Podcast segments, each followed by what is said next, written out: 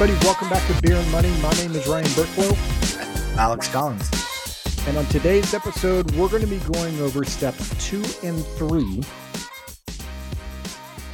uh, on the 10 steps of creating your own personal financial plan. That was a weird and awkward pause. it made. was weird. Not, I couldn't finish the statement there, but. So if you're starting, if this is the first episode you're listening to us, go back and listen to uh, episode 187, I believe it is. Um, that is where we're discussing what this cre- this creation of a plan entails, as well as what step one is, and it's you know go over ten steps. It's important to start with step one. And if you're doing this, though, make sure you've downloaded the PDF if you're listening to this in the car, listen to it, but make sure you go back and look at the PDF because it's going to make a lot more sense looking at what we've created and speaking into. Yeah, we fully expect that like this episode and like this entire series, you may want to listen to and then just like to get the information and then go back and re-listen to it with the document in front of you. So if you're listening to this in your car or on a run or during a workout or whatever else, it'll still be good useful information. And you're probably going to want to re-listen to it when you've got pen and paper in front of you. Yeah, absolutely. So uh, again, just as a real quick recap, right? The next several episodes are all about creating your own personal financial plan. Alex and I speak to people all the time, and they all say, I've been meaning to do that. And there's a whole bunch of reasons as to why. Some of it might be cost, some of it might be they don't know where to start. Like there's a bunch of reasons there. So, what we wanted to do is give a complimentary action plan and at the end of this 10 step action plan you literally have your own personal financial plan. Now it's high level right? There's always little little things that might need to change over time but this is a great first financial plan to begin with. Yeah and because we're doing this without having sat down and talked to anybody it is going to be that high level overview like our advice is not going to be personalized to you. It's a roadmap that you're going to help personalize for yourself.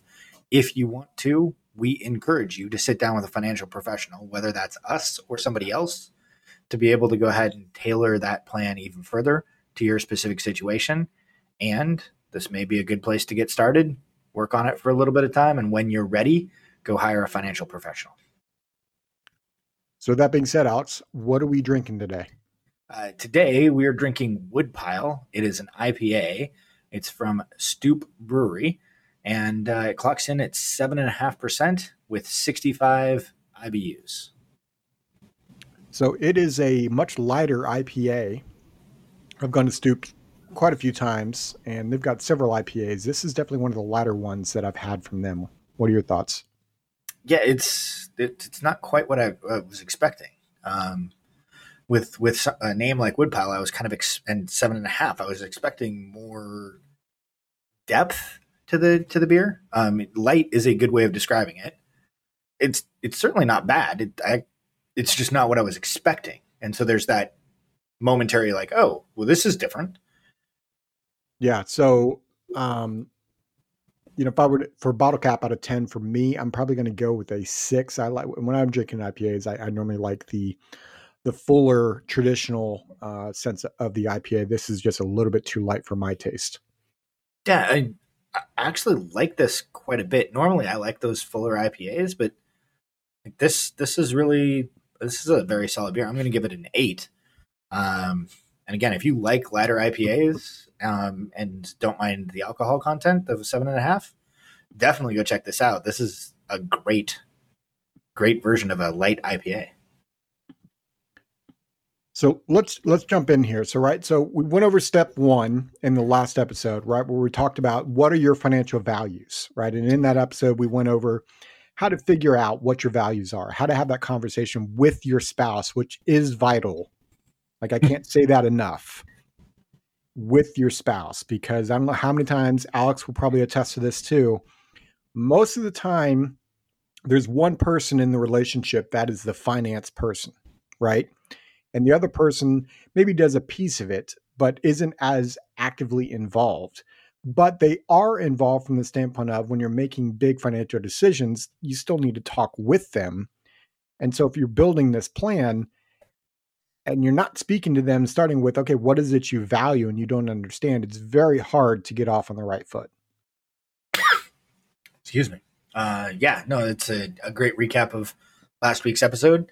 Uh, today, we're going to dive into how do you currently look? Um, and so this is going to be really fairly heavy in terms of like walking through the the actual document itself. Um, but the design of this is really to get a roadmap of like, okay, where are we right now? Because if you're trying to figure out a financial plan, like essentially you're trying to draw yourself a map from some point in time, hopefully today, through to the future. And it's impossible to draw a map if you don't know where you're starting. So if you if you go down to page page nine in the PDF, this is what we're asking you to fill out, and this is, at least in our experience when we're working with our clients, we all have so many different logins to, to the different institutions, right? Like we talk to people all the time where they've got like five and six 401ks at different institutions. And we've even had one client say, Yeah, I might have a seventh out there. Like literally say, I might have another retirement plan out there, not even aware of it it's hard to get everything on one page and to know how you really look and look at it from a 30,000 foot view look rather than like a digital spreadsheet. I mean, heck, Ryan, I think I've got one client that has something like eight different banking relationships. Yeah. Let's get in let's let's ignore the fact of how ridiculous having eight different banking relationships is. Like you're talking about then multiplying like then how many different other financial institutions are you working with? for your mortgage, your uh, various different insurance components, your retirement components, your investment components. Like you wind up with this just insurmountable amount of information that you're required to try and aggregate. Um, and so the design of this is to try and create a snapshot where you can look at your entire financial world in one page. And so, like if we think about this in terms of a house, the the basic rooms of the house are our assets, which we've broken down here into seven six different categories, and then a seventh being a, sum of all of those, and then four different types of liabilities, and again a total of all of those. And if we go ahead and total up our assets and subtract our liabilities, that then gives us our net so let's mm. let's dive into each one of these because we always get a couple questions on this, right? So, like starting in the assets category, Alex, we, the the first box is personal property. This is a subjective number. Like if you were to dump your house upside down, whatever falls out, that's your personal property. This number isn't all that vital. It's more of just understanding what your real net worth is, right? And and it's subjective, right? Like is your is your TV worth what you think it is? Like it, it's really impossible to know what this number is, but that's what we're talking about when it comes to that personal property number. Don't spend a bunch of time analyzing like, oh, I wonder how much that laptop really is worth. Like that's not the purpose of this. Just high level. If you needed to replace your personal properties, how much money do you think you need? By the way, it's probably a lot higher than you think because when we ask clients this, they they give us numbers like twenty thousand dollars, and nine times out of ten it's closer to six figure range. Yeah, I mean, and like you said, don't overthink this category. If you really are uncertain, probably the easiest way to solve this, um, aside from taking a, a, a general guess or estimate, would be to take a video of all of your stuff and send it to your home and auto agent and just say, hey, how much would it cost to replace all of this stuff and am I covered for it? Absolutely. So, like that would be a good way of making sure that you're properly covered. Um, and that's one of the reasons why we go through this is to make sure that like you're properly covered and make sure that like anything that you care about, anything that you value gets built into your plan. So then the next box is savings, right? This is your checking savings account. Add up all of those different style of accounts. That's what that box is. And anything that is a banking institution. So checking, savings, money market, CDs, any, anything of that nature. And then we have the investment box. This is a box I think a lot of people get confused by because they when they hear the word investments, oftentimes like right away they go to retirement plans. So they're thinking like IRAs, 401ks, Roth IRAs. That's not this box. The investment box is money you've invested that is not in a retirement style of an account. Yeah. Other examples that are non stock market based or bond market based investments would be like art, coin collections, baseball cards. Um, if you still have beanie babies or like any other collectible. Um, I, I, over the weekend, I saw a reference to like the great beanie baby crash of like the late 90s or whatever. Just made me think of that. But uh, like anything that you have that holds value um, that you think of as an investment. Like an investment is something that you can liquidate without it affecting your lifestyle. Yep. And then you've got the retirement box. This is the box for your 401ks, your retirement accounts, right? So add up all of the numbers, all of the different accounts, and that goes there. Real estate, if you so, you know, whatever real estate you have, whatever, what could you sell it for now? Yep. Right? Primary residence, uh, if you own a piece of property that has nothing on it, if you own a rental property, all of that goes into the uh, real estate uh, component. Now, for some people, we actually throw like rentals and things of that nature into the next category, which is business. And again, that just helps us separate and figure out like, okay, this is your personal residence versus this is more of an investment type structure. Um, if you own a piece of your the company that you work for, whether that's through an employee stock purchase plan or um, an ESOP or um, like you're one of the owners or a partner in the firm that you own, um, then that would go into a business. And typically, what we're looking for here isn't things like, oh yeah, I'm part of my, uh, I'm part of the Microsoft for when uh, employee stock purchase plan. That would go under investments, not ownership of a business because it has a, a readily liquidable component. What we're looking for with the business is anything that isn't super easy to liquidate. Like there's not a mark like for you and for you and you and I, for example, like I can't just go sell my part of quantified financial partners to a random person on the street tomorrow. Like right. there's that can't happen. A, I have to get happen. I have to, I have to get your blessing on it. B, some random person on the street's not going to want to buy half of half of our business and so it's trying to figure out like okay what are the details behind that um, so there could be like an employee stock purchase plan or employee stock option plan or things of that nature where it's not public and that would fall under this business category yep so eh, or if you own an actual brick and mortar business right whatever you could sell it for that's what's going in that category now, if you added up those boxes, now you put that in the total. You actually now you know what your total assets are worth, right? Which that in and of itself is an accomplishment because so many people actually don't know what are they actually what are they worth from an asset standpoint. And like one of the tricks that that you and I use when we go through this with clients is if we're not sure what the value is in the ones digit column of these numbers, we put a one. And the only thing that that does is it signifies to us, like, okay, hey, we need to come back and like figure out more detail around personal property or retirement or whatever else. And it allows you to put a number there and move on so that you don't get fixated and like stuck on something. Put an estimate and put a one there so that you know that you need to come back to it later. Yep.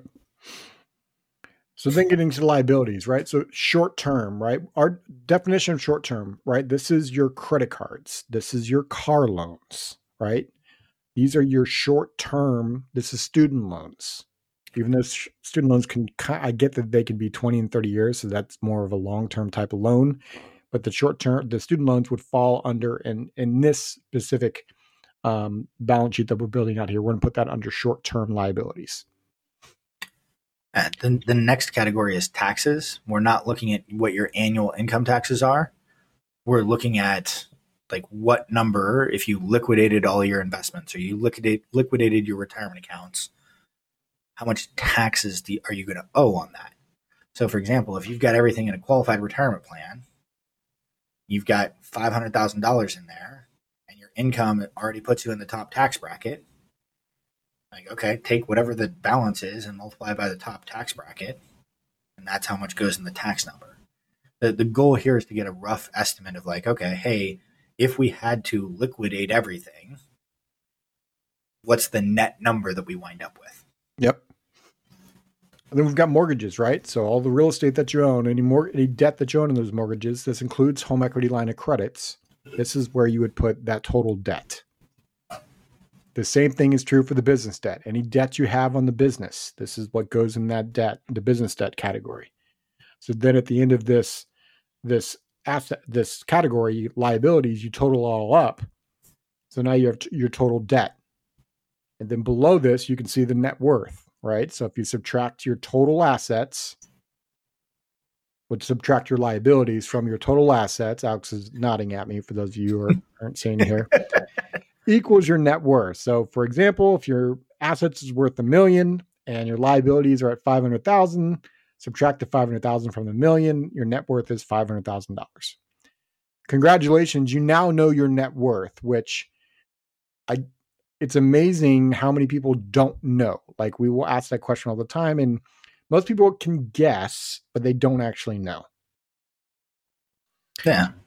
Then we get into the cash flow. This is the green part on the the balance sheet here that you're looking at here on page This is the wheels on your car, right? This cash flow, the, the money coming in the door, that's how you're building assets. That's how you're paying down your debts, right? Which and what, goes into not, your net worth let's not mix metaphors. If we're going to talk about assets, liabilities, and net worth being the rooms of the house, the cash flow, that's your the foundation. Sure. Like this is what allows you to build on top of, and that's where your net worth is increased. The only way your net worth is increased is with cash flow. Um, and yes, some of the investments could wind up with positive return, but if you have negative cash flow, it's going to drain it all away. So cash flow is the foundation of your financial plan.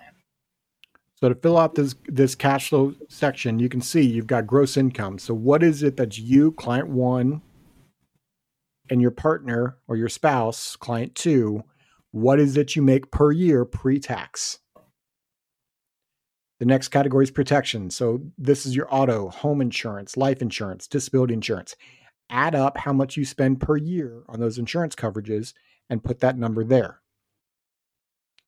the assets category in the cash flow section here, this is savings. This is total amount of savings that you have. So if you're saving $10,000 into your retirement account, or I'm, I'm using simplistic numbers, say you'd save 10% of your $100,000 income into your retirement accounts, that's still $10,000, right? So it's $10,000 there.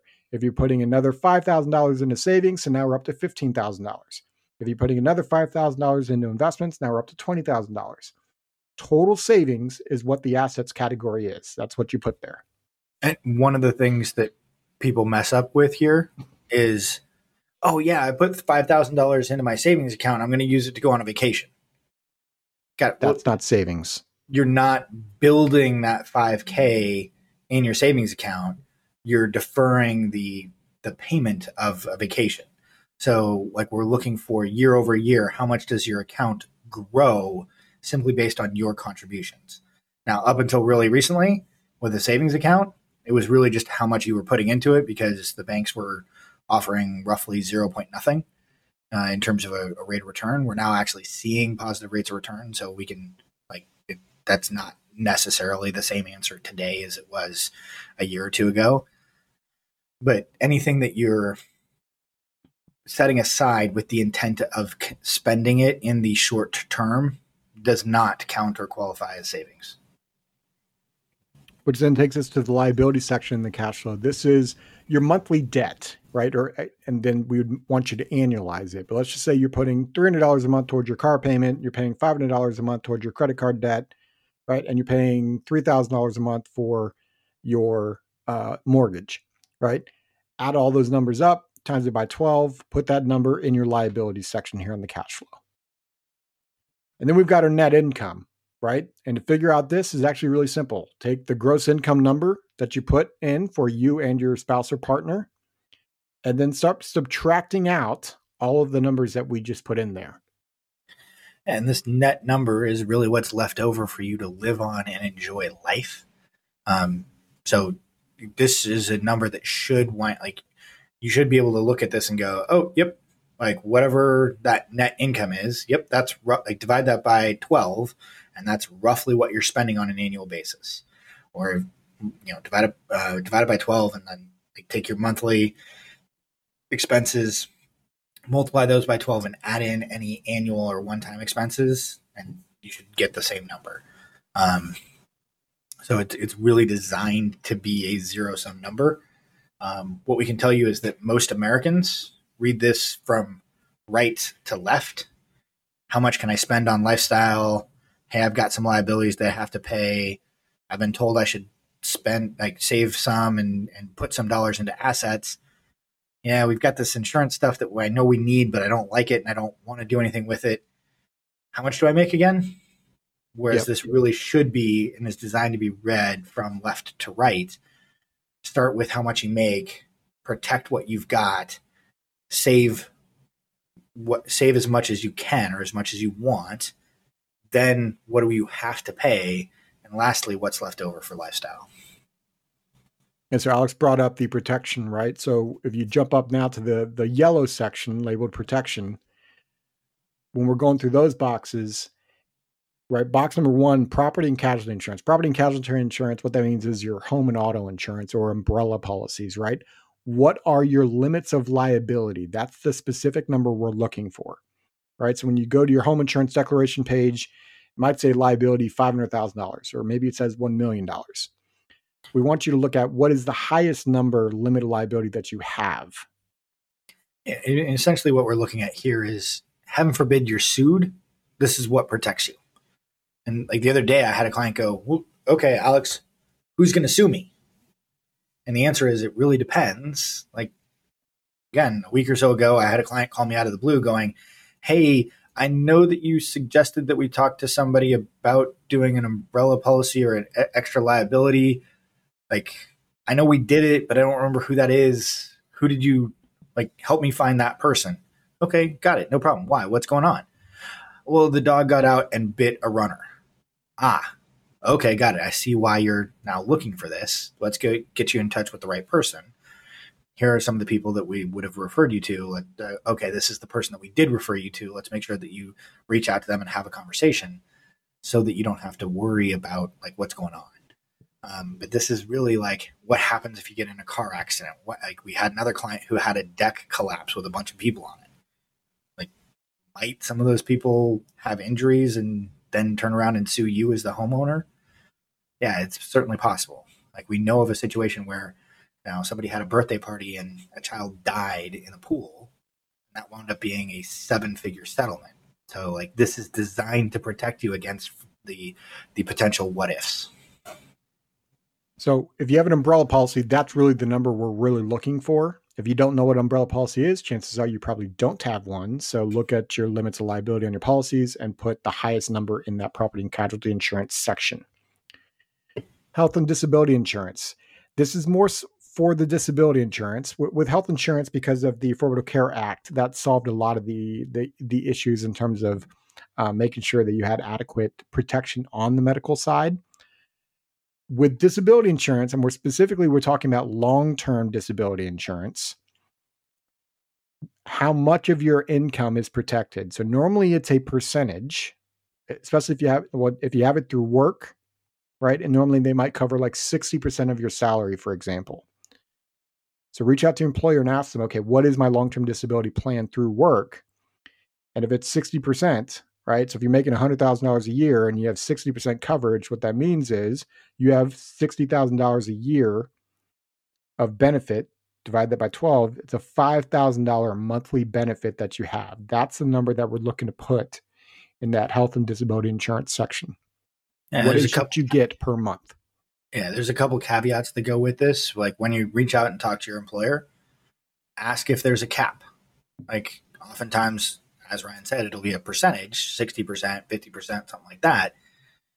But it might only be up to a certain dollar amount $8,000, $10,000, $15,000, whatever the number is.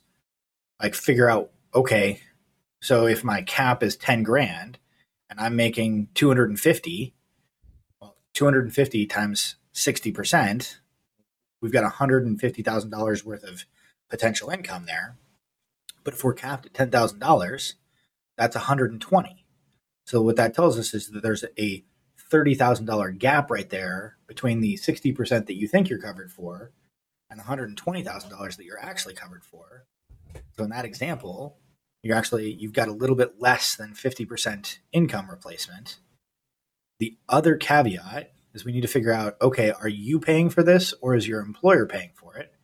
Because that is a huge impact on how you receive your benefit. If you're paying for it, then the, the benefit comes to you income tax free. If your employer is paying for it, then the benefit comes to you taxable. Now, if your employer is paying for it, awesome. And you might be able to go ahead and pay the taxes on whatever the premium that your employer is paying. And so that then turns it into a tax free benefit for you. Yeah. So for right now, just get what it is you have covered. What's the benefit amount? And put that in that section. Legal documents. This is what we're talking about here is your estate planning documents. Do you have a will? Do you have a trust? Do you have power of attorney? Do you have health directives? Right? Do you have these set up? And that's really a yes or a no. And if it's a yes, when was it last reviewed? Correct. And then the last one is life insurance. What do we have in terms of life insurance in, in place for both of you? That's through your employer, possibly through a possibly group life insurance type plan. And what do you have that you personally own? Right. So if you have $500,000, you know, a lot of employers, they cover like two times or three times your salary right? So if you're making $100,000 a year and they cover three times your salary, let's just say you have $300,000 of coverage through work. then you have, I don't know, a million dollars personal um, personal uh, life insurance policy. So you add those two together, so you have 1.3 million dollars for benefit for yourself. So when you're looking at the death benefit, client one and client two, client one would be one of you, client two would be the other person, just so we're 100% clear on that, and put the total benefit that you have on each other listed there. And this doesn't matter like what type of insurance it is. We're just purely looking at the death benefit when we look at the protection component. Um, if you do have more permanent insurance that builds up cash value, um, that's going to show up in the assets component. It's also going to show up in the cash flow uh, under how much dollars are being saved um, in the asset, the cash flow assets category. So now you should have this entire balance sheet filled out. You should have your entire, pretty much your entire financial world sitting on one page from a 30,000 foot view look. Like this is an accomplishment from the standpoint of getting this filled out because when's the last time you looked at your entire financial world on one page?